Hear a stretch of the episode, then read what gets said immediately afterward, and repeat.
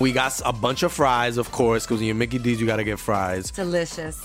Frank wanted to stay and, and hang out in the McDonald's play place. Um, yeah, it was fun in there. It was, it I was fun, like, man. no, that's for kids, Frank. then he what are got you doing? stuck You on the can't- slide, and we were like, Frank, we got to get back to set. We got back in time, guys. We got back in time. Oh, yeah. McDonald's. Everyone has an order. Go get yours today.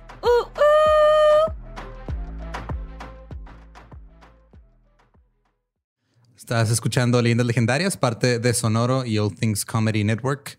Es miércoles otra vez. Y tenemos un anuncio que ya se anunció antes, pero lo vamos a anunciar otra vez. El sábado 17 de abril vamos a estar todos los aquí presentes, más otros invitados, en el live de qué fue de ellos. Así es. Permanencia involuntaria.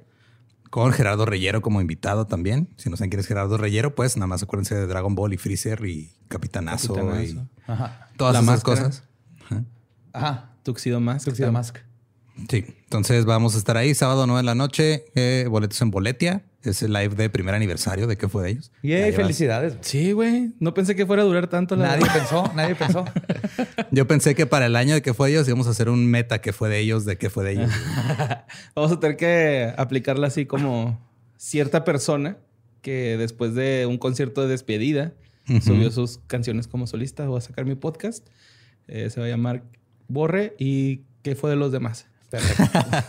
Entonces ahí están boletos en boletia.com, 66.6 pesos. Y ya, ¿no? Ya es... Eso es todo lo que necesitan saber. Sí.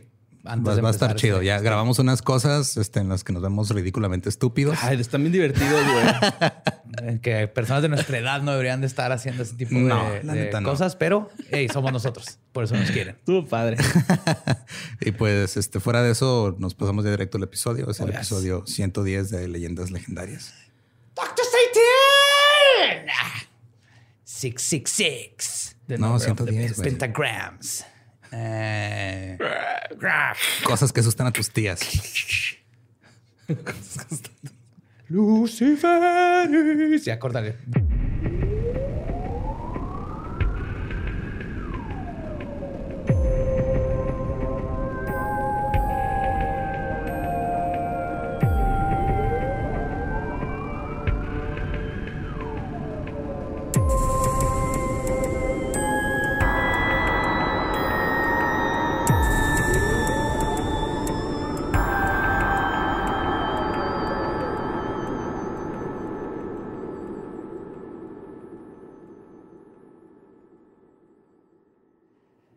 Bienvenidos a Leyendas Legendarias, el podcast en donde cada semana yo, José Antonio Badía, le contaré a Eduardo Espinosa y a Mario Capistrán casos de crimen real, fenómenos paranormales o eventos históricos tan peculiares, notorios y fantásticos que se ganaron el título de Leyendas Legendarias.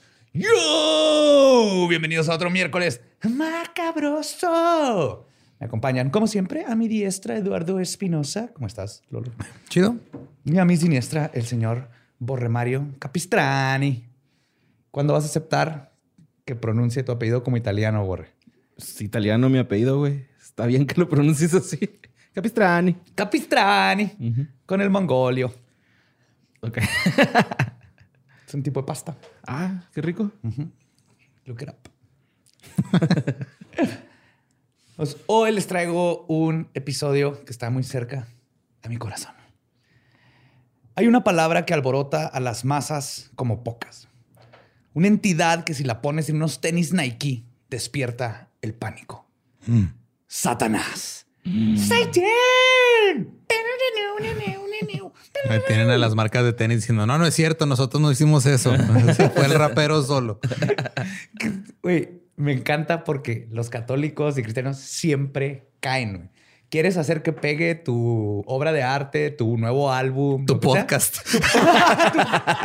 habla, habla de Satanás. La gente, los católicos le dan toda la publicidad del mundo, hacen que todos los chavitos lo quieran saber por qué están haciendo el escándalo.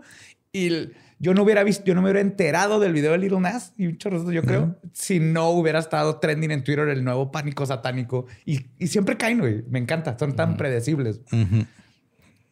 Pero bueno, él no es la única entidad que ronda por nuestras realidades. Y estas entidades tampoco son lo que creemos. Hoy me voy a adentrar un poco en el mundo de los demonios y les voy a enseñar sobre la demonología. Él vadía con su Pokédex, ¿no? Así. oh, pero ¿qué es eso? Choronzón. Poder ilimitado. Príncipe de las tinieblas. ¡Te escojo a ti, Astaroth! Demonología. Sí, no sabía que existía ese término. Sí, es el estudio de los demonios. La palabra demonio proviene de la palabra griega daemon, que significa ser divino. En la mitología griega, los daemon son un tipo de espíritu o inteligencia que existe entre los dioses y los humanos. Los daimones pueden ser buenos o malos por naturaleza, muy al estilo de las hadas y todo esto que son nomás seres que existen y pues, igual que los seres humanos. Hay uno que otro es culo. Ajá, exacto. Aunque incluso los buenos actuar, ah, este, pueden actuar de manera hostil cuando están enojados, igual que cualquier persona. Un buen daimon eh, se le llama agato daimon y uno malvado le llaman caco daimon, que no sé si se acuerdan para los geeks, de ahí viene el nombre del caco demon de Doom, ajá. Órale. Sí. Doom está bien. Sí.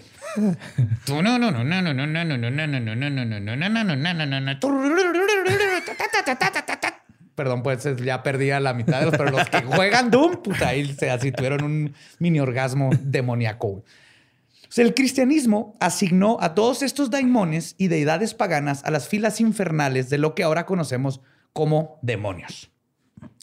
Los daimones incluían varias clases de entidades como espíritus guardianes de lugares, espíritus tutelares, genios, o sea, de jinn. O sea, sí, no, pero es que es la misma lógica de que cuando una persona que no conoce eh, Asia. Asia, Sí, güey.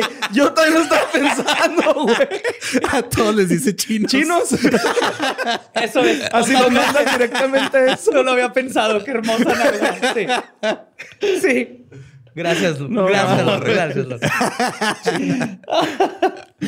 Ah, pues Hay este, genios, espíritus ministeriales y semidioses. Ah, cabrón, espíritus ministeriales. Entonces dan más miedo que los ministeriales reales. Sí. Esos dan mordida. Te, te guacanazo con ectoplasma, no, güey. También se han asociado con las almas de los muertos y los fantasmas, las estrellas, los planetas, las plantas, los minerales de la tierra, etc. Los daimones pueden apoderarse de los cuerpos humanos en la forma de posesión, especialmente con, para hacer profecía oracular. O sea, los, los que eran, las que eran oráculos, por lo general eran mujeres, Se dejaban poseer. se dejaban poseer para de ahí adquirir el- la habilidad de ver el futuro o el pasado, eso. Y pueden poseer humanos para causar enfermedades físicas y mentales, mientras que otros tienen la- una naturaleza vampírica, Ok. Que Nada más te vampiros de absorben, energía. ajá. Ajá. Sí, te absorben energía. como los incubus y sucubus. Platón creía que todo ser humano recibe un daimon en su nacimiento y este daimon es su intuición y su guía espiritual interna. Ok. Es esa cabecita, esa voz en la cabeza que te dice. De hecho, si les gusta leer o la serie nueva está bien buena, la de Golden Compass, que se llama Instruments. Ah, his Dark Instruments. His Dark Instruments. Es- se trata de esto. Todo el mundo tiene un daimon, pero No, his Dark Materials. ¿no? Dark Materials. His Dark Materials y el primer libro es Golden Compass. Ahorita está la serie, creo que es de HBO. Sí. Y está muy buena porque en la primera les, se las hicieron de pedo los La, católicos. la serie de Bo. Por eso se dice en español, porque el H es muda, güey. Es Bo. Bo. Es HBO en español. No te enojes, cabrón. No me enojo, no. No le voy a dar crédito por tonterías. Luego, luego lo sigue haciendo. Luego lo va a seguir haciendo, Borre. Tenemos que ponerle un alto. Tú y yo Ay, a mí somos, me gustan esos chistes. somos la... Estoy solo. Es que, ajá, o sea, es que lo que molesta es que te dicen un chiste pendejo, no lo entiendes al principio, entonces tú te ves pendejo, güey. Esa es la parte, te pica Sí, el la orgullo. neta. La neta sí, güey. La neta sí. Uh, ay, Pues fuera del monoteísmo, los demonios tienen una larga historia de interferir en los asuntos del mundo físico y la vida de las personas, aunque no con el objetivo de subvertir las almas. Actúan como embaucadores y pueden crear molestias, este, molestias molestas. Molestias, Molestias molestias. molestas. wow. Nos encanta, nos maman los pleonasmos. en este. En casos extremos se les culpa de causar enfermedades, locura, desastres naturales y la mala suerte. Algunos guardan rencor contra la humanidad, como los jinn, que de ahí viene la palabra. Jin Yang. Ajá, pero escribe D-J-I-N-N. De J-I-N-N. Son los genios. Ajá, son los genios de la lámpara y todo eso. Mm. Eh, los jinn. No, o sea, no como el que les vende a tía Ram, otro tipo de genios. Saludos, mi genio. Chingonzote. Los jinn de la tradición árabe, este, por ejemplo, dicen que fueron los habitantes originales de la tierra y fueron desalojados por Dios en favor de los humanos. Así que ellos quieren que les devuelvan su Espérate. patria. Dios vino a gentrificar la tierra con Sí, nosotros. Sí, literal. Y los sacó a los los originales, como las hadas y todos los que vivían aquí. Y ahora ellos este, llevan a cabo guerrillas y terrorismo contra humanos con este fin. Terrorismo mental. Uh. No fue hasta 300 años después de Cristo que la iglesia se vio con un problema. Si Dios es todopoderoso, entonces Él también es culpable de lo malo que sucede en el mundo. Claro. Es la gran paradoja. Claro, y esto no sería muy atractivo para los nuevos conversos que buscaban adquirir. Así que se, se decidió buscar en las escrituras a un enemigo totalmente maligno, la contraparte de Dios, que sería la personificación de todos los males y la cabeza de todos los demonios. Y es así como dieron con dos palabras que resolvió su problema. Satán y diablo. Las encontraron ahí en la Biblia. Satán en hebreo significa el que acusa o el adversario. Ok. Entonces, siempre que lean, si leen la palabra Satán en la Biblia, leanlo más bien como el que acusa o el adversario. Y originalmente no era un nombre propio. Satanás, como nombre propio de un ser, casi no aparece en textos religiosos anteriores al Nuevo Testamento. No hay mención de, y cito, el Satanás o incluso un O sea, Satanás. era un adjetivo, Satanás. Sí, es, es como decir el, el malo o el, el- güey, nuestro ajá. adversario. El Inclusive... peinetón en este caso. sí. El Y- culo. Inclusive eh, no se menciona en el Génesis. Por ejemplo, la serpiente que tienta a Eva no se equipara con Satán. De hecho, era simplemente una serpiente parlante. El Antiguo Testamento presenta una variedad de adversarios o satanases, incluyendo un ángel adversario en la historia de Balaam y el asno en el libro de Números, capítulo 22, versículo 1 y 2. Y cito, Así Balaam se levantó por la mañana y enalbardó su asna y fue con los príncipes de Moab. Y la ira de Dios se encendió porque él iba y el ángel de Yahvé se puso en el camino por adversario, por Satán. ¿Sí? Ahí lo usan la palabra Satán para algo que hizo Dios. Este, por adversario suyo. Iba pues él montado sobre su asna y con él dos criados suyos. Ahora, dato divertido sobre esa. ¿Los nota. ángeles tenían esclavos? No, no, los criados eran de Balaam. Ah, ok. Sí. No, no, los, los ángeles son los esclavos de Dios. Sí, sí. Dato divertido. En esta historia va el vato en la burra. La burra percibe al ángel que está invisible. El ángel va, lo va a matar a Balaam, güey. Porque sí, porque en esos tiempos hay una historia donde Dios se esconde atrás de un matorral para matar, creo que es a Jacobo. Y va y, lo- y Jacobo lo agarra y lo pone en una llave y hace que Dios lo bendiga para soltarlo. güey. Porque Dios le dice, suéltame, Jacobo. No, ni madre hasta que me bendigas. Y lo bendice. Pero Dios lo quería matar nomás porque sí, güey. Entonces aquí también es otro de esos casos. Pero en esta historia, la burra sí puede ver este, lo que está pasando. güey. Y eh, este, deja de moverse, evitando que le corte la cabeza el ángel con su espada. Entonces Balaam se molesta y comienza a golpear a la burra. Y cito, la burra habla y le dice, ¿qué te he hecho que me has azotado estas tres veces? Después de una discusión con su asna, Balaam logra ver el ángel. Tiempo después, una paloma embaraza a una niña de 14 años y varios años después, 100 mil personas fueron ejecutadas por ser brujas. Pero empieza con un asna que habla. Ahí viene en la Biblia. Chéquenlo. Le pegaba en la nuca y saca la lengua. Como el Yoshi. Pero bueno, esa es otra historia. Otras instancias donde se encuentra la palabra Satán en la Biblia es en el libro de Job, donde un Satanás, que es uno de los hijos de Dios, así se describe, camina por la tierra buscando personas para poner a prueba con respeto a su devoción a Dios. Otro Satanás, entonces aquí están refiriendo a gente que estaba en contra de las enseñanzas de Dios y que estaba diciendo a la gente que por qué creen en ese Dios, ¿no? No, no se referían a un demonio. Otro Satanás como acusador se menciona en el libro de Zacarías, en. Crónicas. Sí, a huevo. Wow, wow, wow, wow. Se tenía que decir y se dijo. O sea, Aquí sucedió, güey. Ese libro con el que dan el catecismo, ¿no?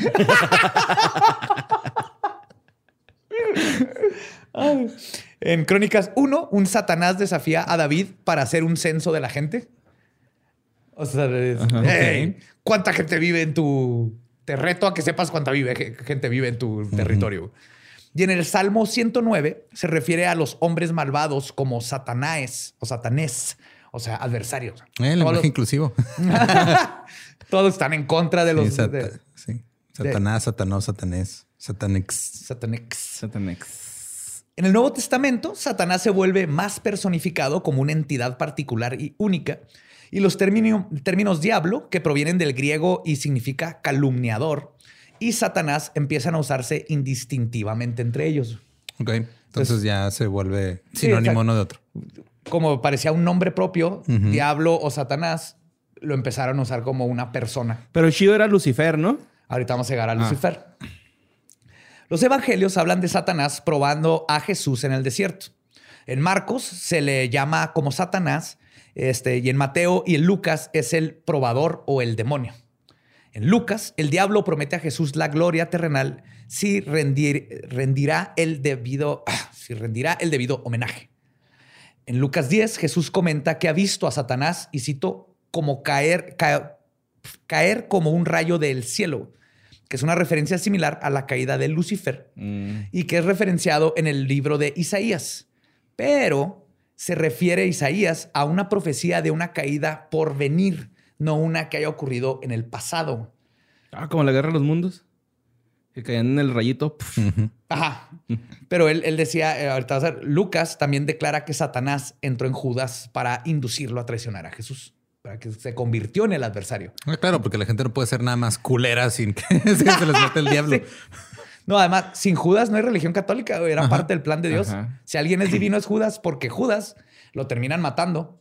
Bueno, se suicida, pero vale verga. Y luego si se suicida, técnicamente se va al infierno. Mientras que Jesús es Superman y nomás resucitó y no le pasó nada. No hubo verdaderamente un sacrificio. El sacrificio fue de Judas. Oh, shit. Por traitor.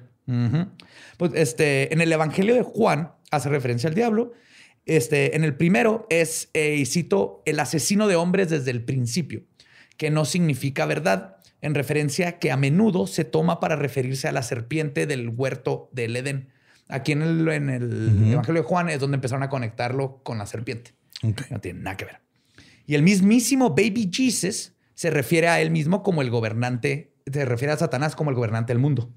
No se acuerdan, pero en- cuando lo.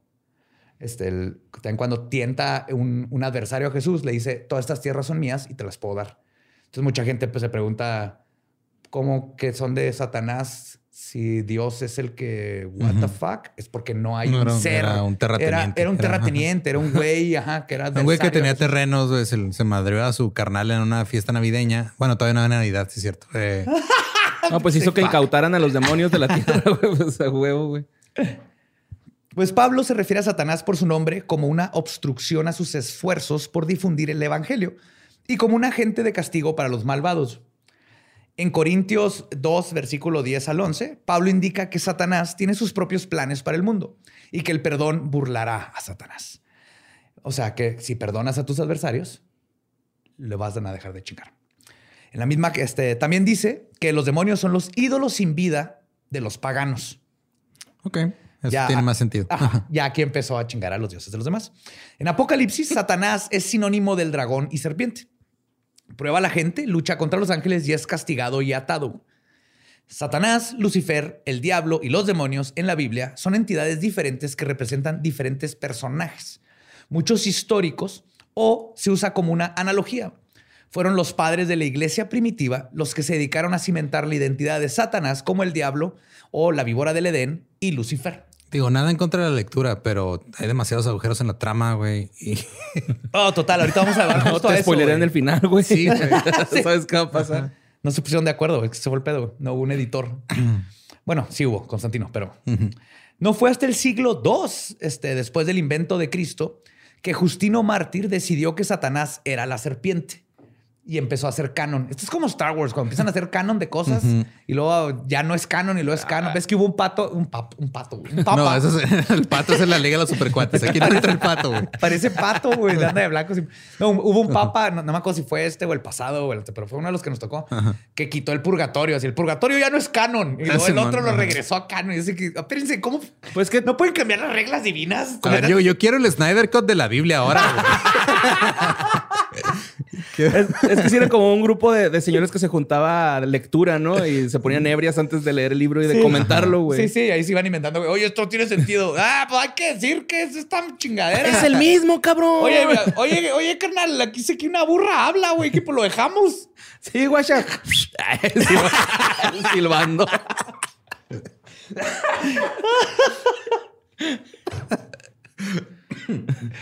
Ay, güey.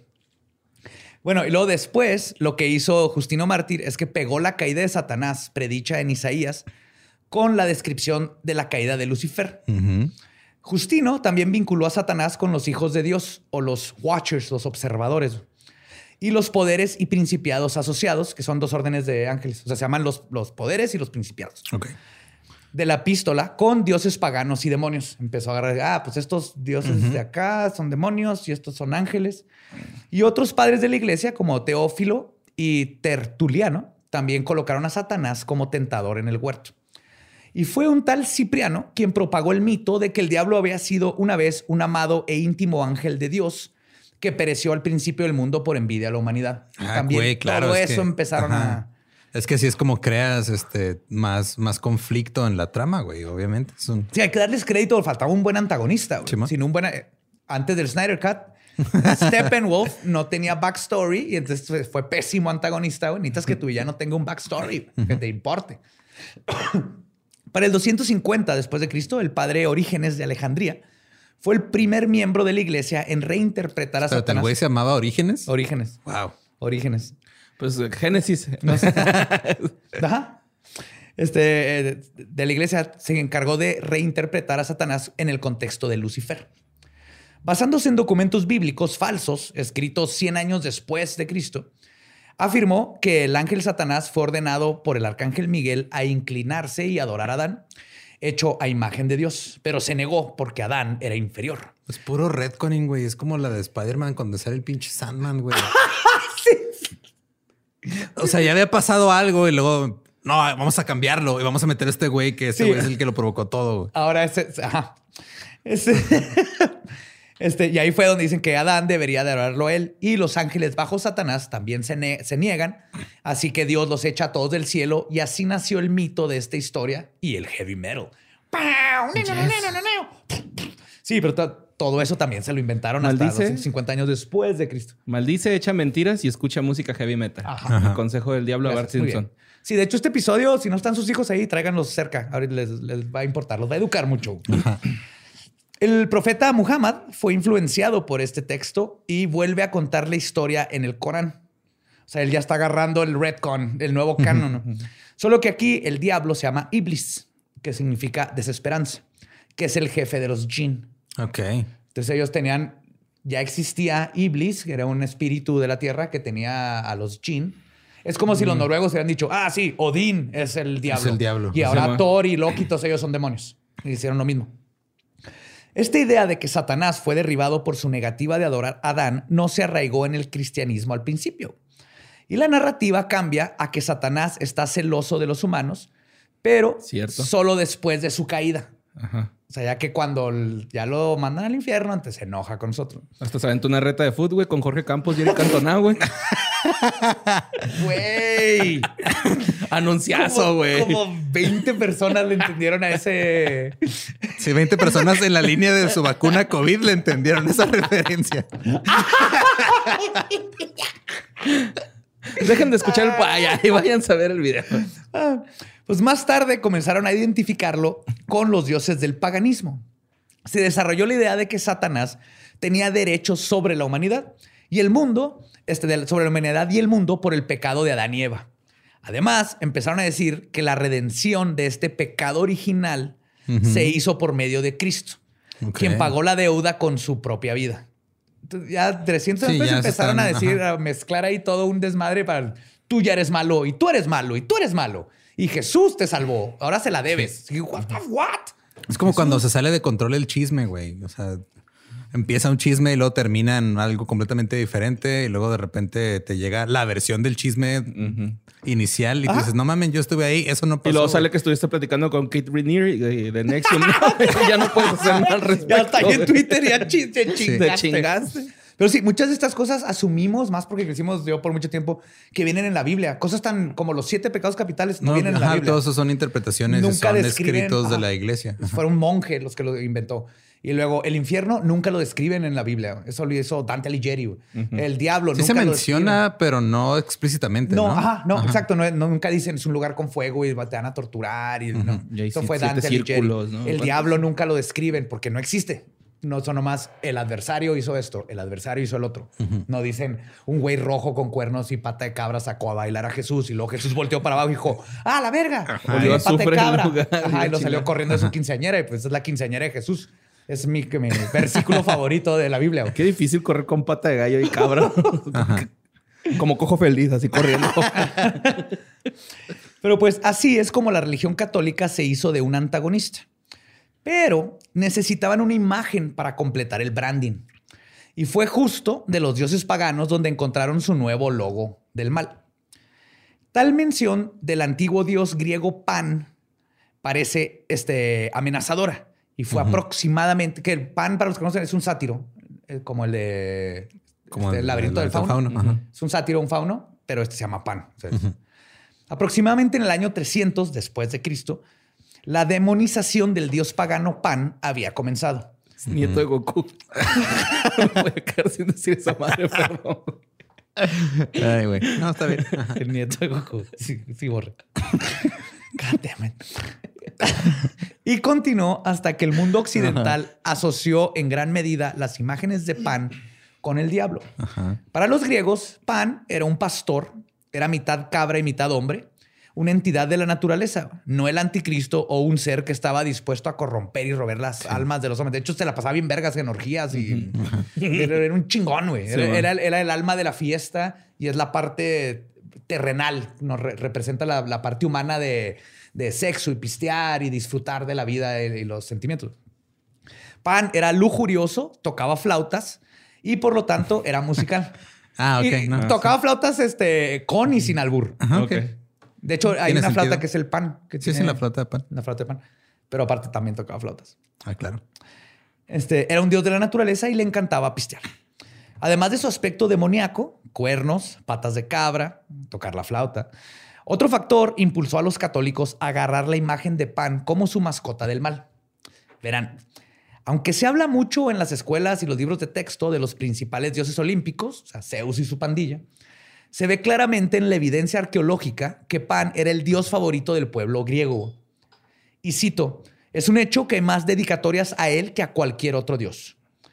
Esto llevó a los teólogos cristianos a demonizar a Pan. Sintieron un competidor poderoso por los corazones de la gente que querían convertir. Y esta demonización fue una tergiversación deliberada de los ideales paganos a medida que el cristianismo extendía su influencia por toda Europa. Después de que el concilio de Nicea emitió el credo de Nicea y la Iglesia Católica Romana fue establecida en el 325 después de Cristo, los teólogos cristianos, comenzando con Eusebio, transformaron a Pan de un dios benigno de la naturaleza en Satanás, el gran adversario. 325 años después de que pasó todo, es cuando ahora sí ya tienen una imagen. Ah, el diablo es ese güey. Entonces, en su concepción, la iglesia católica es intolerante al gluten. Sí. Muy bien. Wow. Malditos. Y el resto de la historia de la gran serpiente, el rey del pozo sin fondo, el adversario, el príncipe de las mentiras, fue obra casi toda de un solo hombre, un- el teólogo más famoso e influyente de los 1200. El teólogo González. Sacaba su Biblia gigante, la aventaba y los iba volando. es culpa de Borre, güey. Estamos viendo memes de Tao Pai Pai y Teo González vestido de Tao Pai Pai y por eso lo tengo presente ahorita, güey. Wow, no, no, no, no, que más imaginé que no hay referencia de Dragon Ball Z en este tema, güey. Es culpa de Borre, güey. Gracias, Borre. Gracias por hacer esto. No, estoy hablando de Santo Tomás de Aquino. Ah, claro. Fue él quien este, infirió que los ángeles habían caído por orgulla y, eh, orgullo y Orgulla. envidia. Es, ajá, orgullo y envidia, orgulla. Porque los otros pecados capitales se relacionan con apetitos físicos y los ángeles no pueden tener este tipo de apetitos. Entonces aquí él ya agarró pecados que son inventados, los siete pecados capitales, y dijo, los ángeles nomás pueden tener orgullo y envidia, porque los otros, eh, lujuria y todo eso. Lujuria, ¿no? gula. Pero entonces, ¿de qué verga sirve irte al cielo, güey? O De ser un nada, ángel. güey. Vas a estar ahí pende- pendejeando. Tienes que ir a misa todos los No días, güey, mames. 24-7, güey. No puedes masturbarte, no puedes pistear. Tienes que rezar todos los días. No van a salir los Backstreet Boys No. ni No joints van a ir Backstreet mágicos. No, güey. No. Seth Rogen nos, nos engañó. Nos a todos. engañó bien gacho, güey. Yo he Ajá. pensado en ese cielo todo el tiempo. En el cielo, que te vas a topar es a Hitler y a la madre Teresa, güey. Ah, no. Ellos son los que están en el cielo. Pues él fue el que juntó y dijo, "Ah, ah, eh, por eso se cayeron los ángeles y empezó a agregarle canon a todo. Y agregó el detalle de que al caer se fueron al infierno, donde su función era atormentar las almas de los pecadores y que Satanás era su gobernador. No fue hasta Tomás de Aquino que se empezó toda esta mitología, no viene en la Biblia. Pero, o sea, Tomás lo. Es que no me acuerdo bien, porque sí me acuerdo haber leído algo de Santo Tomás cuando pues, secundaria católica. Ajá. Pero no me acuerdo si lo escribía como si fueran visiones que tenía o nada más era. Creo que tenía de las dos. Pero sí, de las fue, sí fue un teólogo que se hacía todas estas preguntas así de, de por, qué, por qué existen los demonios. Y se inventaba el... Es el mejor escritor de fanfiction de la historia. O sea, él llenó todos estos huecos de... o sea, es así como esta. Hicieron el Fifty Shades of Grey basado en, en Twilight. En Twilight, él se aventó Sí, su, ajá. ajá, Ok. su 50 y bien, bien porno, güey. Porque así los demonios y vegan y te cochan. y- ¡Ah! Padre nuestro que estás en el cielo. Así era súper nasty el Tomás de Aquino si te pones a pensar todo lo que inventó, güey. Para el siglo XVIII, el influyente Daniel Ernst Schleiermacher, que fue de 1768 a 1834, era el ministro de la Iglesia Reformada. Él fue el que hizo que el concepto del diablo, este, no, él, él dijo, perdón, que el concepto del diablo era supersticioso y intentó reformar este invento que para él era arcaico, señalando que Jesús y sus discípulos hicieron pocas referencias directas a Satanás y que no, no era un- como un personaje. Y para él no era algo que se debería de manejar en la Biblia.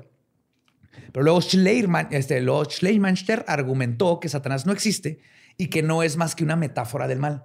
Y la iglesia le dijo, fuck you. ¿Cómo te atreves? No, Tiene ¿cómo- que ser un guaja. ¿Cómo vamos a gustar a nuestros niños para que nos hagan caso, güey? Sí, o sea, tú llega y dile, a, explícale la, la metáfora del mal a un niño de cuatro años y no vas a saber qué pedo. No. Pero llega y dile, te va a picar este con un tridente un güey con cuernos. Dicen, ah, no, pues ya no voy a decir groserías. Ajá, ya no le voy a contar mentiras a mi hermanita. Yo pensé que te iba a pegar- picar un güey con toga, güey. Con gabardino, cosa de esa madre que usan los padres. Sotana. Sotana.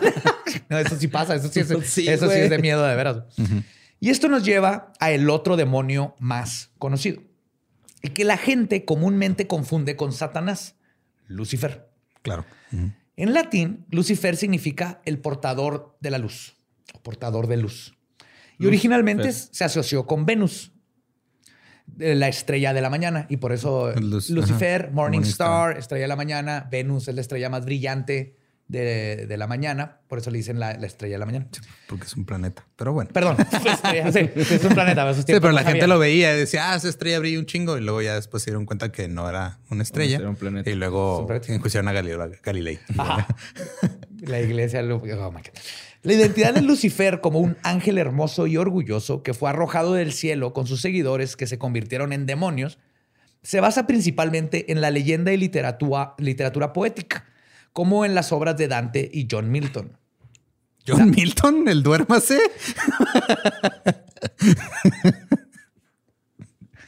No, no es él. ¿No? Ok. Tal vez sí, güey.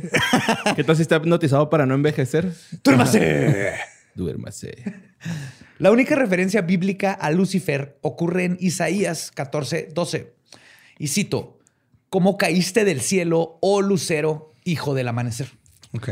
Esta referencia es probablemente sobre el rey de Babilonia y no es más que una predicción de la eventual caída de Babilonia.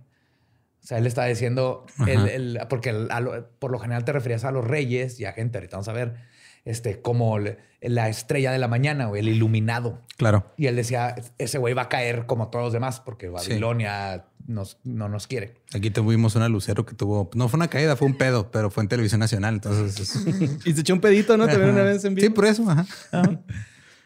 Pues cuando el Papa Damasus I encomienda a Jerónimo de Estridón a traducir la Biblia del hebreo al latín en el año 382, conocida como la Vulgata, que a su vez se convirtió en la Biblia oficial de latín, este, pues sí, la Biblia oficial en latín, de donde empezaron a sacar todas las demás Biblias.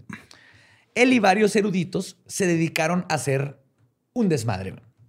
La calidad y el estilo de los libros individuales variaban. Unas traducciones no venían del hebreo, sino del griego, lo que causó graciosísimos errores en la traducción. Como cuando se tradujo la palabra griega partenos en lugar de la original hebrea ha-alma. Verán, ha-alma significa mujer joven, mientras que partenos significa virgen. Y eso cambió la historia para siempre cuando ahora nos referimos a una mujer virgen que dio a luz a originalmente que era una mujer joven que dio a luz. Y todo el mito de la Virgen María fue por culpa de una mala traducción. Porque la palabra para virgen en, en hebreo es betula y nunca se usa esa palabra para describir a María. Jamás. Ok, entonces, Entonces yo ya no me siento mal de cuando la cago en, en errores de ortografía así, porque ese sí nos mandó a la chingada, güey. Ese pequeñito error. Fue durante todo este desmadre que se convirtió en canon este, el mito de la rebelión de Lucifer contra Dios por el pecado del orgullo, que hizo que él y sus seguidores fueran arrojados del cielo y que los ángeles caídos perdieran su belleza y poder y ahora los convirtieron en demonios. De hecho, antes de esta nueva edición, la palabra Lucifer o la estrella de la mañana había sido utilizada, como lo mencioné antes, para referirse al rey de Babilonia y como el apodo del mismísimo Jesus Christ. ok, eso tiene más sentido. Claro, porque en Apocalipsis 22, 16 dice, y cito, yo Jesús he enviado mi ángel para daros des- testimonio de estas cosas en las iglesias. Yo soy la raíz y el linaje de David, la estrella resplandeciente de la mañana. I am the morning star. Porque el Lucifer significa alguien iluminado. Nunca fue un diablo, nunca fue un ángel, nunca fue nada. Y más que nada, no es Satanás. No tiene nada que ver. No sé, güey, esto ya nada más me suena como una campaña de Dungeons and Dragons que salió de control, güey. Parece bien cabrón, güey. En la Edad Media, tanto Lucifer como Satanás fueron usados como nombres para el diablo. Sea, juntaron a los, a los tres. ¿no? Lucifer, Satanás y el diablo, pues qué, tiene que ver otras, otra trinidad. Sí, y de hecho la Trinidad del Infierno ni siquiera es esa. Lucifer se usaba como el título de la precaída y Satanás era como el amo del infierno. Ok. era Lucifer y luego se fue al infierno ya es Satanás. Empezaron ahí, pero esto fue ya entre la gente, empezó a te- confundirse por eso. El- Pero, ¿no crees que más bien fue así como de... O sea, tú, tú, Lucifer, eres un Satanás y ya por eso se le quedó el Satanás? No, o sea, más bien en la, o sea, agarraron esa historia y dijeron, este güey, o sea, como que primero agarraron el concepto de Satanás y dijeron, es nada más, es, em, no es un adversario cualquiera, nada más es un ser. Sí, cada Y vez luego que dijeron, este ser es el güey que se cayó del cielo. Ah, ya. Y luego después salió la historia de Lucifer, que también se quedó del cielo. Entonces dijeron, pues tienen que ser el mismo. Entonces la gente empezó a asociar a Lucifer con Satanás Ya. y con el diablo, cuando eran nomás otras palabras que tenían otro significado. Así como la gente cree que María Magdalena, la prostituta, es María Magdalena, la esposa de Jesús. Ah. Pero son diferentes. La historia de María Magdalena Sí, de la o sea, prostituta. Se les es olvida que historia- pueden existir los tocayos desde hace miles de años. Sí, y luego la, la María Magdalena que estuvo con Jesús durante toda su vida. Incluso, ¿quién fue a recibir a Jesús a la tumba? Su mamá y su esposa. Era María Magdalena y, y María. Pero para esconder todas estas cosas que se veían medio raras y lo lees bien, y la, la iglesia empezó a como a juntarlas para que pareciera que María Magdalena, que era la mano derecha de Jesús, fuera menos importante y la, la compararon con la prostituta. Que era la mano derecha, pero por un costo.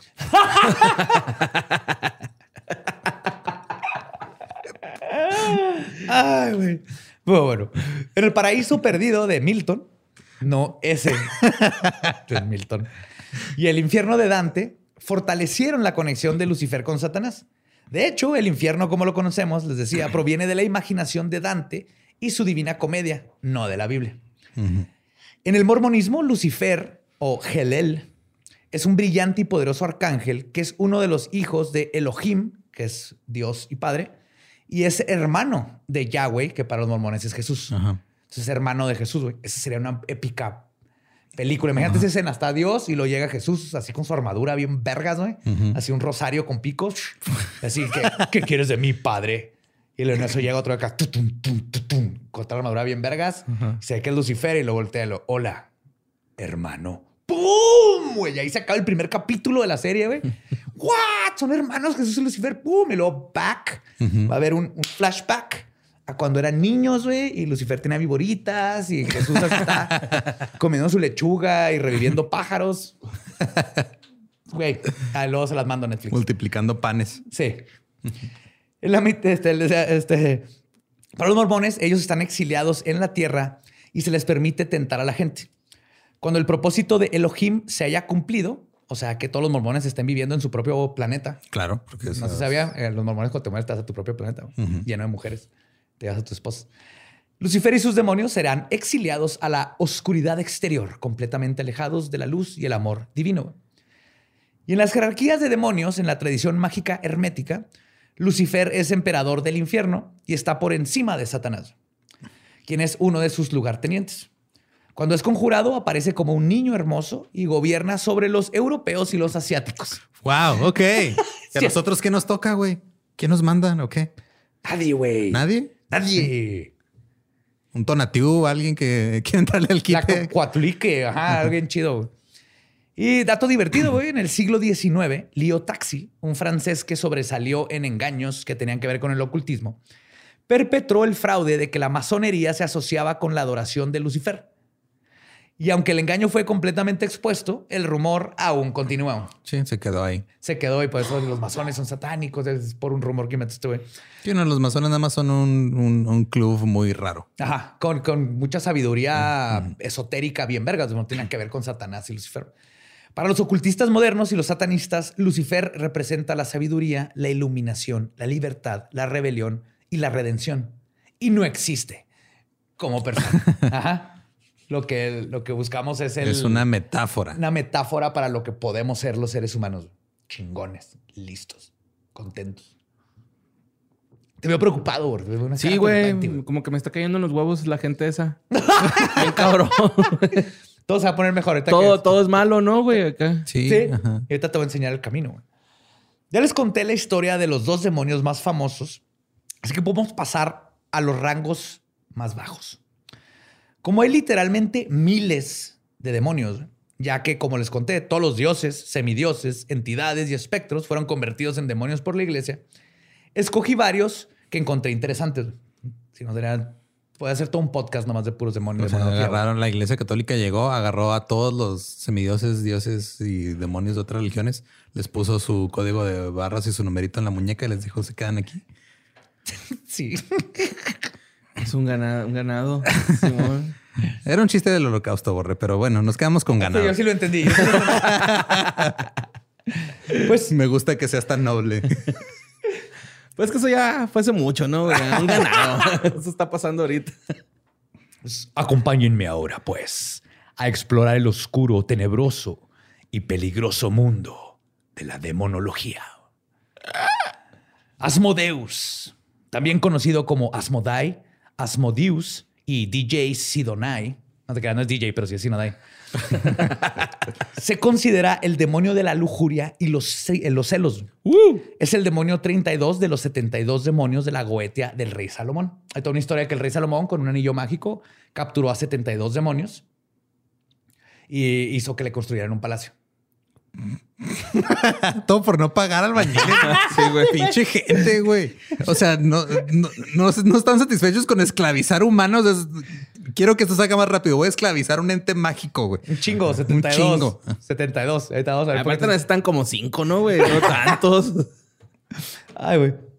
Pues los principales objetivos de Asmodeus son prevenir las relaciones sexuales entre marido y mujer, arruinar nuevos matrimonios y obligar a los maridos a cometer adulterio.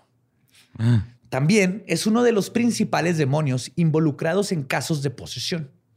A lo largo de la historia, ha sido considerado como uno de los más malvados de los demonios infernales de Satanás. Esto nada más es porque un chingo de vatos le han puesto el cuerno a su esposa y dijeron, no me poseyó Asmodeus, Ah, ¿verdad? Asmodeus vino y put, se metió ajá. ahí por el... Sí. Yo no quería, pero Asmodeus me hizo Ajá, hacerlo. Exacto. Por lo general, se le retrata como que tiene tres cabezas, la de un ogro, un carnero y un toro. Todas las criaturas sexualmente licenciosas, básicamente, o sea, que representan sexualidad. Tiene los pies de un gallo, otra criatura sexualmente agresiva. Tiene alas y cola de serpiente. Monta un dragón que respira fuego y cito, y admite que le tiene miedo al agua. Wow. Es ¿Por qué no hay ningún demonio que nada más. Porque no hay ningún demonio que nada más parezca un perrito, güey. Y Sí ya. hay, Sí. sí hay así como que es un gatito, güey. Pero hay unos bien complicados. güey. Tiene siete caras, va arriba de un Volkswagen que, va al- que sale del Cirque du Soleil. Güey, tiene alas porque va arriba de un dragón, pinche ojete, güey. ¿No arriba de un dragón? Va arriba de un dragón, ¿no? Dije, Por eso, ¿no irías arriba de un dragón aunque tuvieras alas? Pues sí, pero ¿para qué, güey? O sea, Para que le pegues como a Yoshi. tampoco, tampoco, esto es importante, güey. Por si, todo esto es para que los puedan invocar, ¿eh? obviamente. Tampoco le gusta el olor de incienso y de incienso hecho de hígado de pescado. Ah, no mames, luego mi favorito, güey. Acá. El copal guácala, güey. Pero el hígado de pescado, mmm, qué rico. Hígado de pescado. güey. Pues Asmodeus tiene sus raíces en la antigua Persia. Su nombre deriva de Ash- Aeshma, uno de los siete arcángeles o Amarahat Spans de la mitología persa. Los hebreos lo absorbieron a su mitología, donde alcanzó una reputación infame. O sea, para los persas era, una un- divinidad, era un dios. El rey Salomón, en- les conté en la historia, ató a Asmodeus y ordenó que fuera golpeado. Después lo comandó para que declarara sus actividades. Sí, agárrenlo a bachones. Sí. en las tres cabezas. ¿Quién es su madrina? Asmodeus era una PGR por sí solo, güey, con su anillo. Salomón. Salomón, perdón. sí. Asmodeus dijo, y cito, soy el renombrado Asmodeus. Causo que la maldad de los hombres se esparza por todo el mundo. Siempre estoy tramando conspiraciones contra los recién casados. Les tropeo la belleza a las vírgenes y hago que sus corazones se enfríen. Difundo la locura en las mujeres a través de las estrellas. Y yo a menudo he cometido una serie de asesinatos. ¡Bra! ¡Bra! O sea, básicamente inventó los horóscopos. Este, después de escuchar esto, Salomón le puso unas cadenas de hierro y lo rodeó con 10 tinajas llenas de agua porque no le gustaba. Y lo rodeó con, este, con incienso de hígado de pescado. Lo que hizo que se quejara el demonio amargamente. Luego lo obligó a fabricar vasijas de barro para el templo. No te pa- neta, güey. Todo por no querer contratar obra de, ¿Ese güey de sin mano de obra calificada, bien pagada, güey. ¿Salomón de dónde era? ¿Dónde? El rey Salomón del Medio Oriente. güey, está- El sale Salomón era es socio de Salinas Pliego, ¿no? Eso me suena, eso me suena, güey. Que vaya a África, güey. no remunerar jarrones. gente, güey. Pues esa, esa es la pobre historia de Asmodeus y Salomón. güey. ¿Y ya eh, se murió Asmodeus? No los. le- este. Salomón. Ahí sigue. No, le- en una parte le dijo así de que. No, que eras bien poderoso y la chingada. Y le dijo este. No, pues lo que pasa es que el- no tengo el anillo. Préstame tu anillo mágico y te voy a enseñar lo poderoso que soy. Salomón le prestó su anillo mágico y el güey le dijo, Ah. "Ja, ja, ja", me la pelas y se le peló, güey. Wow. Sí, Está muy son villanos de caricatura, güey. Pero si tú ahorita quieres invocar a Asmodeus, él te enseñará aritmética, geometría, astronomía y todas las manualidades. Ok. Que si ven los 72 demonios, demonios este, de la Goetia, todos te enseñan cosas así. Ok. Ahora Qué chido. vámonos con Y aburridos son. uno de mis favoritos, Astaroth o Ashtaroth. Pero no, o sea, qué culero, güey, que así toda la vida estudiando demonología y logres invocar a uno así, este, está enfrente de ti, güey. Y te dice, a ver, ¿tienes papel cuadriculado, güey? Porque, o sea, no sé qué más quieres de mí, neta. ¿Qué pedo, Lolo? Soy Asmodeus. Vamos a hacer guantes. Necesitamos hot glue y glitter y unas tapitas de Coca-Cola. ¿Tienes transportador? Porque ahora lo vas a usar, güey. Así es, Lolo. Síganme, denle like y síganme en mi canal de Asmodeus. Por eso te enseñan el de Pitágoras, güey. En la secundaria, por si te aparece. Arriba. Satanás. Pues Ashtaroth se convirtió en demonio cuando los católicos decidieron satanizar a la antigua diosa madre fenicia de la fertilidad, Astarte o Ashtoret, también conocida como Ishtar o Ostara o Eostre, porque el- eran de los fenicios y los alemanes y en todos lados. Que ahorita que fue Semana Santa, Ostara o Estore, de ahí viene Easter, de ahí viene la Pascua. Entonces celebramos este, la Semana Santa y Pascua no es por Jesús. Eso se lo inventaron también esa fecha. Es para comer capirotada, güey. Es para Cállate con esa eso. Pero la razón por la que en Pascua se usan conejitos y huevos es porque es la temporada del renacer, de la fertilidad. Y lo que Sí. representa fertilidad es el conejo y los huevos, porque es la primavera, es cuando regresan todas las plantas y las cosechas. Y los católicos dijeron, vamos a chingarles esa fecha, güey. Este es ahora el, el cumpleaños de Jesús. No, el cumpleaños, bueno, su resucitación. Resucitismo. pinches hojaldras, güey. Resucitación. Pero si, celebraron Pascua, ¡eh! celebraron fiestas paganas. Díganle Es como las papás. niñitas groseras, ¿va, güey? El que le sopla el pastel, güey. Estos putos. Hail Ostara. Caen gordos, güey, neta. Pues sí. Para agregar insulto a la herida, los católicos además la convirtieron en hombre, güey. Hmm. Porque Astaroth es hombre. Lo convirtieron en uno de los ángeles caídos y el 29 de los 72 espíritus de Salomón. Según la tradición judía, era un ángel de alto rango, ya sea uno de los serafines o un príncipe de tronos antes de su caída.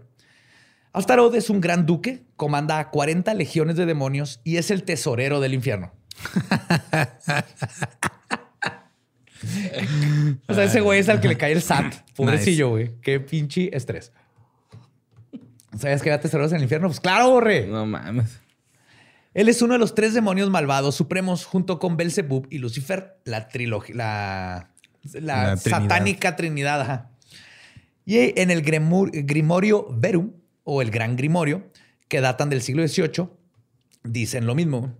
Y en el ah, Lemegatón aparece como ya sea un ángel hermoso o feo, montado en un dragón, sosteniendo una víbora. Posee un hedor poderoso y aliento apestoso. Dice que los magos que desean conjurarlo deben sostener un anillo mágico, que ahí vienen las instrucciones cómo hacer el anillo mágico. Claro. Debes de sostener el anillo mágico frente a sus caras para protegerse ellos mismos contra el olor. El anillo es para... que no habían tic-tacs y Ajá. chicles en esos tiempos. O sea, Ese güey, neta, me ruge bien culero, güey. Tú sabes, güey. Tú sabes. Pues Astaroth enseña todas las ciencias y es el guardián de los secretos del pasado, presente y futuro. Es invocado en rituales nigrománticos de adivinación y cuando lo quieran conjurar en ritos mágicos deben realizarse, y cito, los miércoles por las noches entre las 10 y 11. Si aparece, dará ¿Qué respuestas. zona horaria? A ver. Sí, pues que es el, el tesorero, güey. Tiene que ser burocrático, güey. Cabrón, güey. Oh, está cerrando acá unas cuentas, güey. No puede venir antes. Lo invocas y el güey, y güey, te faltó la forma A1 nomás. Contador Astaroth, güey. No mames. Güey. Ah, pero si sí logras invocarlo, invoca- eh, eh, evocarlo, este, él te dará respuestas verdaderas o preguntas sobre el pasado, el presente y el futuro. También revela secretos y es experto en ciencias liberales. Ok. Wow. Tío, estos son bien. Filósofo el güey. Y no, no aclaré, lo, lo he dicho antes, pero eh, evocar es que se aparezca. Se aparezca, invocar es que se te meta, Que se te meta. Ajá. Que te posee. Ok. Pues, ahora vámonos con Belzebub. Belzebub. Belzebub o Baal Zebub, Beelzebub o Belzebub es el príncipe de los demonios. Belzebub originalmente era un ídolo de los cananitas y su nombre significa señor de las moscas. Porque antes creían que las moscas se llevaban el alma de los muertos. Oh. Cuando hubieran muerto y se de moscas era porque para llevarse la- el alma al otro mundo. Entonces no era despectivo el que fuera el señor de las moscas. Al contrario. El nombre es una distorsión de Baal Zebub, el principal dios de los fenicios, que significa señor de la morada divina o el señor de los cielos. Uh, ok. Ajá. O sea, es el que llevaba la droga de Estados Sí, Unidos a Juárez. Cabrón. Ajá. Belzebub se manifiesta como una mosca gigantesca y fea o como un ser monstruoso de gran altura con una cara hinchada, orificios nasales gigantes, cuernos, alas de murciélago, la cola de un león y las patas de un pato.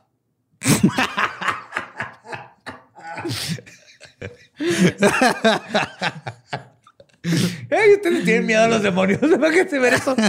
Soy Belzebub. camina. Así se oye cuando camina Belzebub en tu casa, güey. ¿Y nada? ¿O también le tiene miedo al agua? No, él no le ¿O tiene porque miedo al sus agua. patitas son Ese así? era Asmodei. Yo creo que sí las tiene para nadar, güey. Belzebub aparece en la Biblia, de hecho, en Marcos este, 3, el versículo 22, capítulo 27. Al revés, capítulo 22, versículo 27. Supongo. Donde Jesús es acusado de exorcizar demonios en nombre de Belzebub. Ya que se creía en la Biblia que para deshacerse de demonios tienes que hacer un pacto con ellos. Tienes que pedirle a un demonio que te tire paro con el otro demonio. Sí, güey, tu compa está en mala copa, güey. Ya mira. Ven por él, güey, por favor, güey. Oye, güey, se le metió esta se niña. subió al techo, ya, mamón. güey. Guacareó todo, güey. Se está picando ahí con una cruz. Ya, ya lo amarramos, güey. Ahora tenemos amarrado ahí en el baño, pero ven por él, güey. Por favor. Estoy, estoy describiendo un after de una party, güey. Así, Güey. Me pasó con un amigo, güey. No se quería, se encerró en el baño y no se quería salir, al menos de que uno de nosotros nos echáramos una turbo, que es una cerveza al revés con un Sí, man. popote para que te la tomes así como en un segundo. Con la llave, ¿no? Es llave y luego la abres y... No, con las de vidrio, le pones un popote y lo doblas para que por ahí entre aire y luego Oh. volteas la botella de vidrio y te la tomas. Y duramos como una hora, no lo podíamos sacar del baño, quería huevo una turbo, entonces un amigo tuvo que meterse con él, echarse una turbo y luego ya lo sacamos. Fue un desmadre. güey. Saludos, Daniel. Caen chidos los malas copas. Pues Belzebub destruye tiranos y despierta el deseo sexual en sacerdotes. Wow. En el texto apócrifo de Nicodemus, Belzebub se pelea con Satanás, güey, porque no quiere que deje entrar a Jesús al infierno. Porque Satanás se lleva a Jesús al infierno en venganza de que no lo dejó hacer sus fechorías, güey. Y los que son roomies, ¿va? Ajá, sí, sí, sí. Cuando llega Jesús a las puertas del infierno, güey, Belzebub empuja a Satanás y cierra las puertas atrás de él con cadena, güey. Deja a Satanás y Jesús afuera del infierno. Pero Jesús rompe las cadenas acá, ¡kia! Y luego se lleva a todos los santos al cielo. Creo que por eso quitaron eso, porque están diciendo, espérate, porque están los santos en el infierno, güey. Sí. Ajá. Creo que por eso quitaron ese texto cuando editaron toda la Biblia. güey. Pues ahí les va otro, güey. Este es Forneus. Él es el marqués. Es un marqués del infierno. Él aparece como un monstruo marino. güey. Enseña retórica, arte e idiomas y da buena reputación. Ah. Órale. ¿Cómo se llama? Me Forneus. Forneus. También hace que la gente sea amada por sus emi- enemigos. Ah, qué chido Forneus, güey. Está bien bonito Forneus, güey. Forneus, este, antes de su caída, estaba en la Orden de los Tronos, que es una orden de ángeles, y gobierna 29 legiones de demonios. Ahora sí, Forneus. ajá, tiene forma de al- de 20 animales marinos juntos, supongo. Sí, todos también raros. Ahí luego les voy a poner fotos de los que serían, si no, nomás googleenlo, Forneus. Furfur es un conde con 26 legiones de demonios bajo su mando. Aparece como un ciervo con una cola de fuego. Este güey sí es un Pokémon. Cuando es convocado, debe ser colocado dentro del triángulo del mago, que es ah, pues más o menos como el de mi tatuaje. güey. Ok. O lo que diga, si es que habla, será falso. Pero una vez que está en el triángulo, cambia de forma a la de un hermoso ángel, güey, que habla con voz ronca. Furfur provoca. Como el diablito. ¿Qué pasó, papito?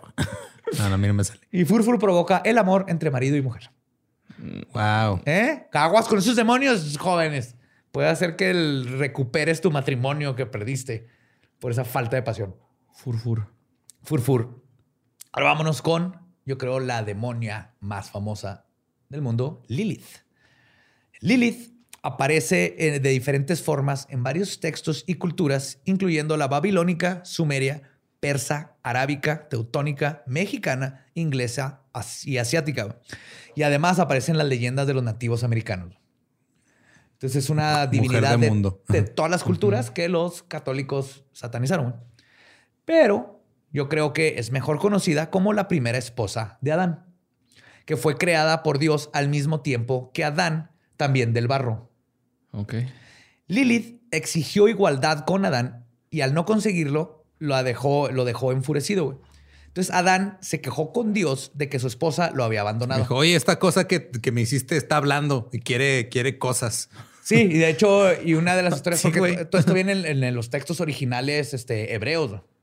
Que es de donde se robaron todo para hacerlo la religión católica. O sea, el, el Antiguo Testamento es todo hebreo. Y luego nomás dijeron, y ahora vamos a inventarnos todo lo nuevo de Jesús y es donde dan el brinco. El Nuevo Testamento. Pero en los textos hebreos viene Lilith. Entonces crea, y, y una de lo que dice ahí es de que este, Lilith quería estar arriba a la hora de coger y Adán no quería, a huevo Ah, no quería. pendejo, tan chingón, ¿no? Y el Lilith la Todo el panorama, güey. No, pendejín. Exactamente. Y por eso fue la última razón por la que Lilith dijo, ¿sabes qué? Fuck you. Y se fue a la chingada. Y entonces, cuando se va, es cuando Dios crea a una segunda esposa y después a Eva. güey. Eva es la tercera esposa de Adán. La segunda esposa la creó de la nada. Empezó de adentro hacia afuera, o sea, los órganos y luego los músculos y luego la piel. Y este güey se culió. Sí, y Adán Sí, cuando a la vio huevo. dijo, "¡Ah!" y entonces le- Dios dijo, ahí está tu, tu nueva novia. Dijo, ¡No! Azúcar, Adán sí era un pinche... muchos colores. este, el- y entonces Dios la desapareció, ni nombre le puso. Nomás la deshizo. Por eso luego duerme. Se vomitó Dios. No sé. Me mamé. Uh, Perdón, hijo. Y es entonces cuando crea a Eva y por eso ahora duerme Adán. La- lo duerme para que no vea la creación de Eva. Entonces ahora le saca una costilla y hace a Eva, pero con Adán dormido para que no vea cuando la hizo, porque el pinche niño Le hubiera fresa. sacado la costilla y le hubiera dicho, güey, ya van dos, ya chúpatela tú solo. pues".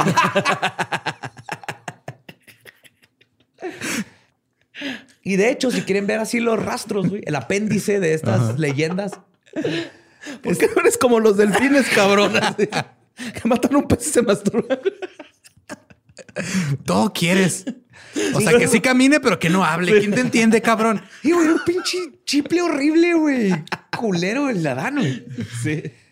Y este, si quieren ver así de dónde viene, esto es evidente, todo lo que les estoy contando, en el libro de Génesis 2.23, donde Adán dice, y cito, esta sí que es hueso de mi hueso y carne de mi carne. Se llamará varona, porque del varón fue sacada. Originalmente era varona. Entonces, las versiones varían, pero todas mencionan un esta sí o al fin. Esta sí que es carne de mi. Hablando de que Lilith era su. su ¿Cómo se llama? par, su equivalente. su equivalente. Hasta que salió Eva. Y ahí viene la Biblia. Y esa frase se quedó porque venían de la historia y los editores. Pues si "Ugh, pinche Lilith sabía que era toda madre, güey. Lilith es una chingonada, por eso es la imagen ahorita del empoderamiento femenino y del de este, el, el movimiento feminista y de las brujas y todo. Lilith es una chingonada lo que representa. Y las versiones varían, pero este, la- les digo que todas mencionan un esta sí o al fin. Pues cuando Lilith se fue, Dios envió tres ángeles a Zambi, Sansanbi y a Semangelaf para que trajeran a Lilith de vuelta al Edén. Los ángeles la encontraron en el Mar Rojo, donde estaba tirando pari y orgías con todos los demonios que vivían afuera del Edén. Y la amenazaron con matarle 100 hijos demonios diarios a menos que regresara a Adán. Ella les tiró un dedote y por eso la castigaron. Entonces Lilith se vengó lanzando un reino de terror contra las mujeres en el parto y contra los bebés recién nacidos, particularmente los varones y hombres que duermen solos. Sin embargo, se vio obligada a jurar a los tres ángeles que cada vez que viera sus nombres o imágenes en un amuleto, dejaría a los bebés y sus madres solos. Entonces, gente le dijo a Dios, fuck you, ¿me vas a matar a mis hijos? Yo voy a matar a los hijos de tu, de tu gente solo si no traen el, el nombre de estos tres pendejos ángeles que vinieron a tratar de forzarme a regresar a una relación tóxica. Es, Y- es demasiado. Hay demasiadas condiciones. Es demasiado complejo. Es. Ya no me acuerdo tantas reglas. Pero Lili de todas mandó a la, madre, a la chingada a Dios, güey. A Dios. Pues después de que Caín, esta también poca gente se lo sabe, después de que Caín mató a Abel. Adán se negó a tener sexo con Eva por 130 años porque no quería tener más hijos. Ah, como mama ese es que sí saben que Adán y Eva vivieron como Casi 900 años. una ¿no? cosa así. ajá. Entonces, Por 130 años, Adán está así que no, para eso son los hijos, para que los maten. Y uh, estaba deprimido, güey. Le entró en depresión cuando le mataron a su hijo. Pero durante estos 130 años que no estaba teniendo sexo con eh, Eva, estaba teniendo sexo con Lilith, güey, que lo visitaba para tener este ¿O sexo. sea, era su amante? Sí, y tuvieron varios hijos. Uno de ellos se convirtió en rana. Wow. Güey, apenas te iba a decir que Adán y Eva son los pugs de la humanidad, ¿no? Así encerrados en un planeta, güey, cogiendo para poblar la Tierra.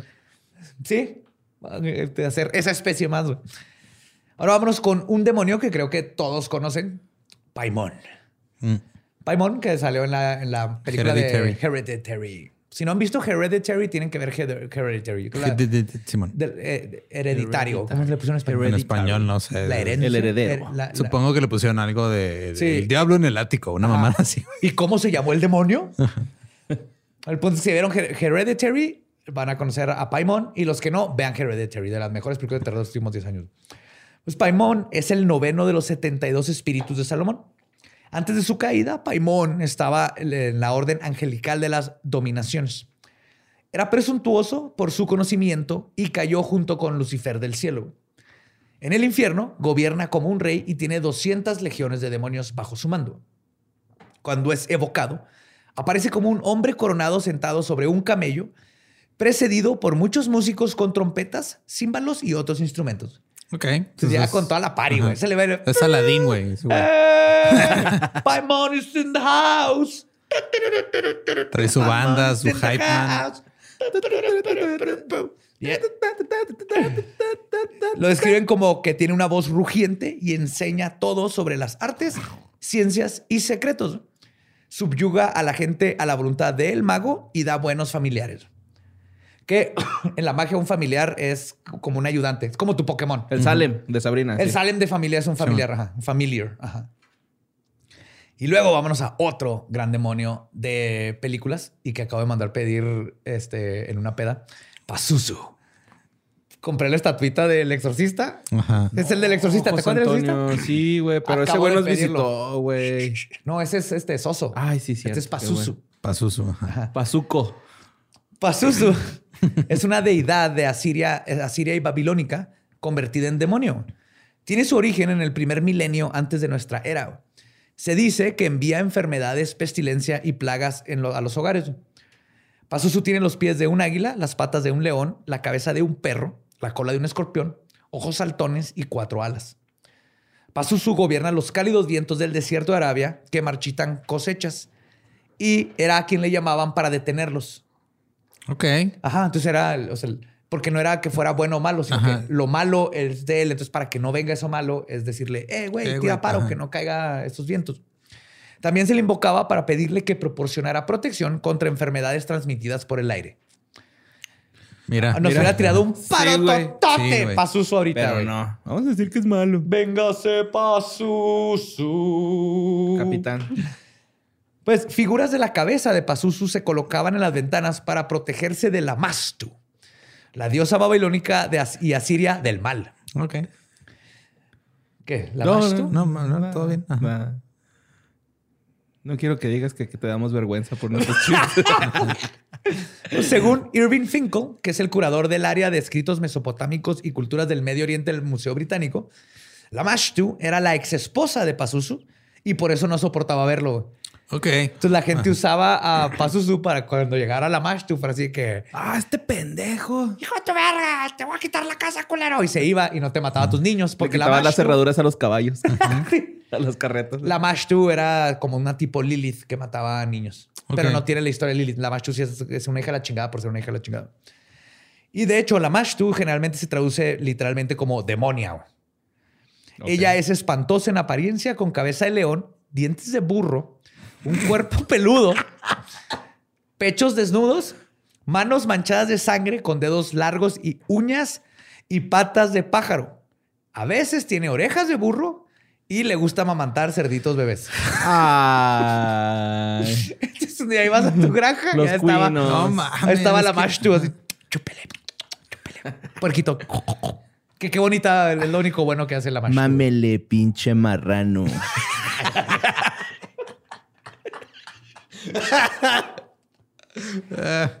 Wow. Ahora, Beleth, Bilet, Bilet o Bileth es un terrible demonio y rey poderoso que gobierna sobre las 85 legiones de demonios. Una vez fue miembro de la Orden Angelical de Poderes. Cuando es evocado por el diablo, por el diablo, por el mago, Beleth llega en un caballo pálido, precedido por también muchos músicos tocando trompetas y otros instrumentos. Hey, todo el mundo es DJ ya ahora. Claro, ajá. está chido, güey. Pues llevas tu propia banda, Ajá, güey. claro que tú llegas a, a presentarte, güey. Tienes que dar una buena primera impresión. güey. Yes. La primera vez que es evocado, llega molesto y debe ser enviado a un triángulo mágico por el mago, apuntándole con tu varita mágica que tiene que estar hecha de avellana, de madera de avellana, Ok. y, la, y en- al sureste. Entonces dices, eh, métete a tu triángulo, tu triángulo. Una vez ahí, debe ser tratado con gran cortesía. Pero si el mago muestra miedo, Belez le perderá el respeto para siempre. Uh, Para siempre. Ya, ya, sí. ya va a decir, nah, ese pinche vato no vale perilla. verga, No, vale. Culo. verga, güey. Sí. El mago debe le va si, le, si le huele el miedo, le va a decir que ¿para qué, pa' qué tienes piernas? Si vas a andar de culo. Pues el mago debe protegerse usando un anillo de plata en el dedo medio de la mano izquierda que tiene que sostener frente a su cara. Si Peled se niega a cooperar, el mago debe ser contundente con sus órdenes. Y si esto no funciona, una botella de vino siempre ayuda a suavizar a que Peled coopere. güey. Claro. Ah, es alcoholicón, catarrín. La Mari, Le güey. gusta la Te digo que son buena vibra todos, güey. A mí lo que se me. Todas, güey. digo, a, a mí lo que me sigue pareciendo ridículo es de que son estos seres infernales, tienen legiones de demonios Ajá. y tienen que hacer un mago con una varita. Acaso un mago con una varita de avellana y un anillo, güey. Y ya Exactamente, va hay poderes, güey. Sí. Y aparte, se Así, oh no, mi único enemigo, la trigonometría, es un triángulo equilátero. no, o sea, No mames, porque soy el demonio del arte, güey. no te esperabas tres ángulos de 90 grados. Demonio maldito. no, porque eso no se puede. En un triángulo no se pueden tres ángulos. Ah, no, son ¿no? 180 en total, ¿verdad? Ah, pues por eso no se lo esperaba, güey. por eso no se lo esperaba. Nadie se espera un triángulo con tres ángulos de 90 grados. Sería así. ya estamos regiendo los ángulos con sus dedos. Se- Sería, una, sería un cuadrado Un sin un lado, güey. Ajá. Ajá. Así. Ajá. Ajá. Cuadrado sin un lado. Un descuadrado. Ahora, Belfegor, güey. Belfegor. Les quiero presentar a Belfegor. Pongan atención, por favor. Él era un dios de la cultura moabita que fue absorbido por la tradición hebrea y luego el cristianismo como un demonio mayor. El nombre Belfegor significa señor de la apertura o señor Baal del monte Fegor. Baal Fegor. Ah, Y luego terminó como Belfegor. Pero era el Baal del monte Fegor, que era otro Baal. Como una deidad este, moabita, era conocida como el Baal Peor y gobernaba sobre la fertilidad y el poder sexual. Era representado con objetos fálicos. En el Cábala, Belfegor era un ángel de la orden de principios antes de su caída. Es un archidemonio que forma parte de la contraparte demoníaca de los ángeles que gobiernan los 10 sefirots del árbol de la vida. No mames que hay ángel, digo, demonios pelirrojos, eso no me lo esperaba. Hay ángeles pelirrojos. Sí, pues ya no tienen alma. Sí. Todos los pelirrojos son ángeles, güey, porque no tienen alma ya. Y él gobierna el sexto sefirot. El sefirot en el árbol de la vida, de hecho es mi tatuaje está en medio. Son los sefirots y él es el número 6. Que obviamente se lo robaron de allá los hebreos, pero bueno. Cuando es evocado, aparece sentado sobre una letrina. Porque el excremento es la ofrenda de sacrificio que pide, güey. Cuando se aparezca, le tienes que dar caca. Uh, Y- aparece en su propia ese letrina, güey. Es el santo patrón de la cotorriza. ese güey. Y ahí van a ver los chulos. El- el- su dibujo está bien verga. Estás en un tronito de madera, así en, un- en una letrinita de madera, güey. Oh. Y así se aparece, güey, enfrente de ti cagando, güey. En la demonología cristiana, Belfegor es la encarnación de uno de los siete pecados mortales, la pereza. Y es caracterizado por su negligencia y apatía. En una ocasión salió del... es tu tótem, güey, Belfegor. De hecho, dicen, Negligencia y apatía, güey. Dicen, güey, que en una ocasión salió del infierno Belfegor para, y cito, investigar el matrimonio. güey. Entonces, vivió como un ser humano, se casó y tuvo toda una relación para experimentar con los placeres sexuales. Pero horrorizado, regresó al infierno, güey. Y cito, contento de que el coito entre hombres y mujeres y el matrimonio no existe en el infierno. Esa chingadera yo no la quiero. A ver. ¡No! O sea, literal, pido que me den mierda y no quiero eso. no quiero estar casado. Esa institución está mal. Eso es sexual. Sí, es totalmente asexual, Belfegor. Es difícil de conjurar, pero si una persona es exitosa en su evocación y a Belfegor le cae bien él o ella, el demonio otorgará grandes tesoros y riquezas, así como la capacidad de hacer descubrimientos y crear invenciones de todo tipo. Oh, fucking Belfegor. Ajá. En el infierno gobierna los inventos y descubrimientos y sirve como el embajador infernal en Francia. no estoy inventando nada de esto. Porque huele a caca, güey. No sé, güey. Pues sí, No sé, de la letrina, no sé por qué, güey. Pero es el embajador infernal de Francia. Que aparte con él me enteré que cada país tiene sus embajadores, aparentemente, güey. Ok. Ay, cabrón. Ay, güey. Y es que si se fijan, todos estos, los demonios representan como ideas de lo que quieres tener, conocimientos, arquitectura. Y para mí es como... la- la- Baguettes. es, baguettes. es de las ideas, las frecuencias con las que pensamos en ideas se queda ahí arriba y eh, los símbolos de cada demonio es como la estación de radio en la que meditando te tienes que conectar para tener esas ideas del consciente colectivo. Entonces te dicen, si te, si te pones en 107.5 puedes aprender arquitectura. Y es como este consciente colectivo que nos conecta. Nomás que todo esto lo convirtieron en demonios. Y luego la iglesia dijo, no te metas con esos güeyes. Pero es más que nada porque, güey, no, no, mantente ignorante porque si no, no te vas a creer lo de la, el asna que habla y el, la víbora que le comió los huevos a Adán. O sea, el conocimiento es el peor enemigo de la iglesia. de cualquier institución religiosa, exactamente. Pues aquí si le pones en la 107.5, te salen un bandón. Qué chingón. Pero pues finalmente les voy a hablar de uno de los demonios más temidos en los círculos ocultos medievales. ¿El chico?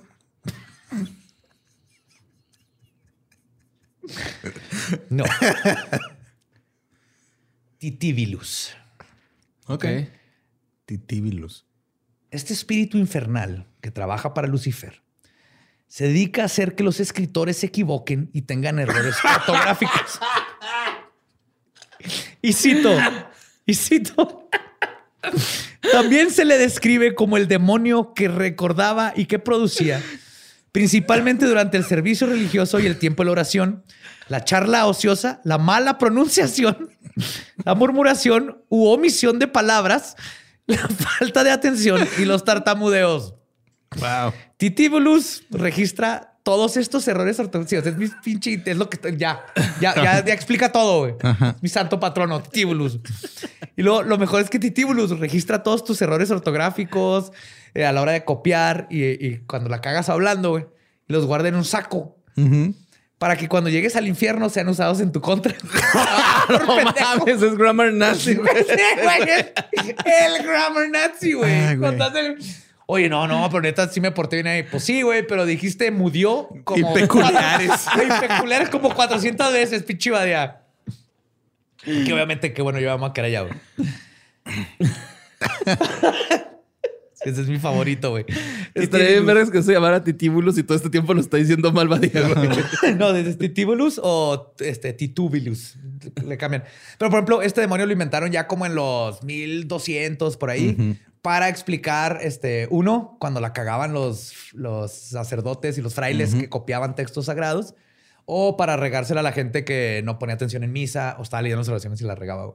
Entonces, este no viene en la Goetia ni en ninguno de los libros antiguos. Estás poseído por esa cosa que no te deja pronunciar bien. Ajá. Muy bien.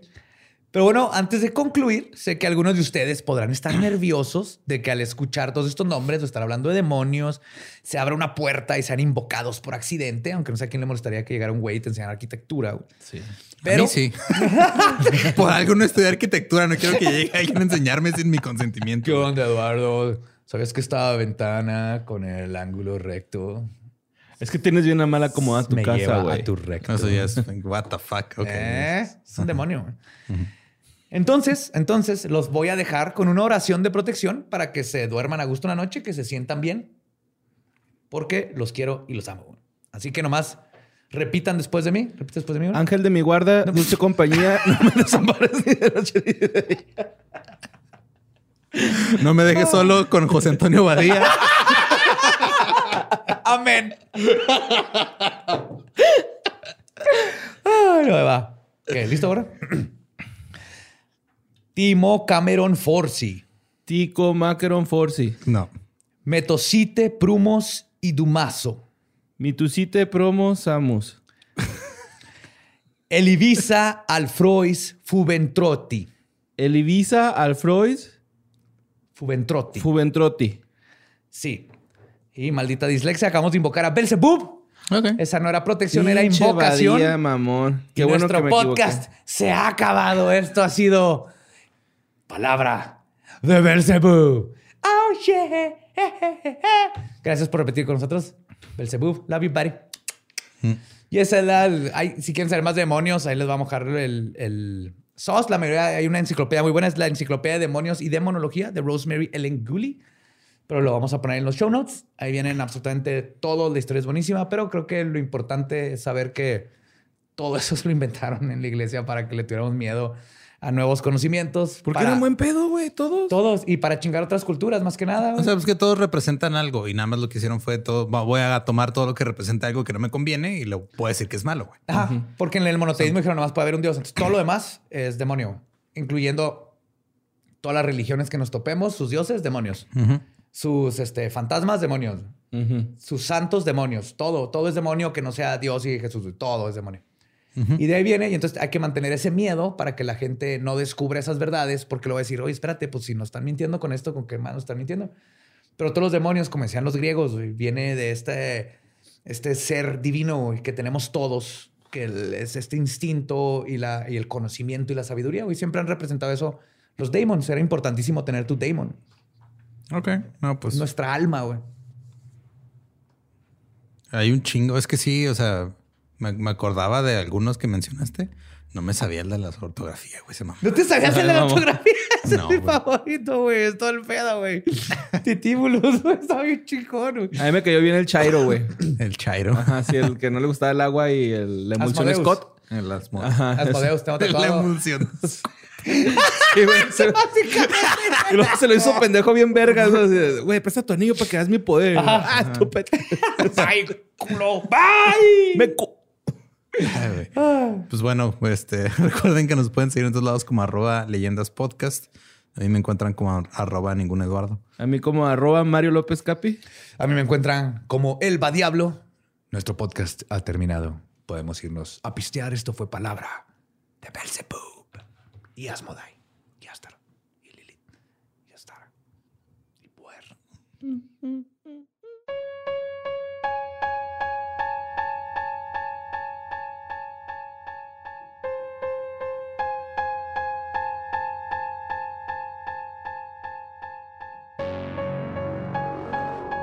Y esa fue nuestra primer clase de demonología. Y última, no va a ser demonología parte 2. este, tal vez, tal vez en el, Sí, en el, en el episodio 666, obviamente va a tener que ser Ok. demonología. Pero eso fue demonología. Ahí está, acaban de ver qué son los demonios, qué es un daimon, cómo no le deben de tener miedo a estas cosas. Y, hey, y- y cuéntenle a sus hijos, júntense como amigos, invoquen y evoquen estas criaturas, experimenten, no pasa nada. Rompan, rompan con el velo que han puesto enfrente de nuestras caras para no conocer nuestra realidad y divertirnos. Y si alguien tiene algún contacto que sepa cómo deshacerse del demonio de la dislexia, ahí por favor ahí mándenos un correo. Titíbilus. Titibulos. o Ay, también pueden contratarlos para los extraordinarios a los que se fueron. son, son buenos, güey. Sí, te o sea, tú rezándole al ángel de la guarda y tu pinche ángel de la guarda y todo menso. y el demonio acá todo chad, acá bien buen pedo, güey. Está bien en su letrina, así. Con sus alas de dragón, pie de gallina y la el del pie de patos está bien chido. Y de hecho tengo una, una hipótesis de todo esto. Por ejemplo, los sigilos de cada demonio y todo. Para mí es como la estación de radio en la que tienes que poner tu mente en, en meditación para conocer el, conocimiento humano, el consciente colectivo, las frecuencias de todo lo que hemos aprendido. Y alguien descubrió así como que, ah, con este güey aprendes arquitectura. Ujú. Y esta está, medita y ve este símbolo. Y entonces medita de ese símbolo y te llegan ideas de arquitectura y todas estas cosas. Y luego le pusieron nombres que los representan y de dioses, de daemons, de todo. Y luego llegó la iglesia y dijo, no, no, no, no, no, no, no, no, no se metan con nada de eso. Y nos metió el miedo por siglos y siglos de demonios y así. Pero ya vimos que son bonitos, son buena onda. Increíbles diseños para tatuajes ya. Aparte de todo, sí. Bueno, cuando los decías- no pasa absolutamente nada. Se ven bien chidos además.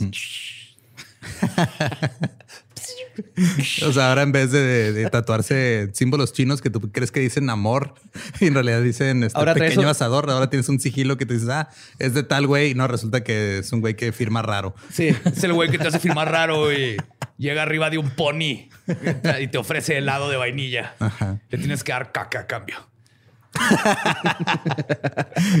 Eh, y si quieren información extra o si quieren ver más cosas que pasan, recuerden que tenemos Patreon.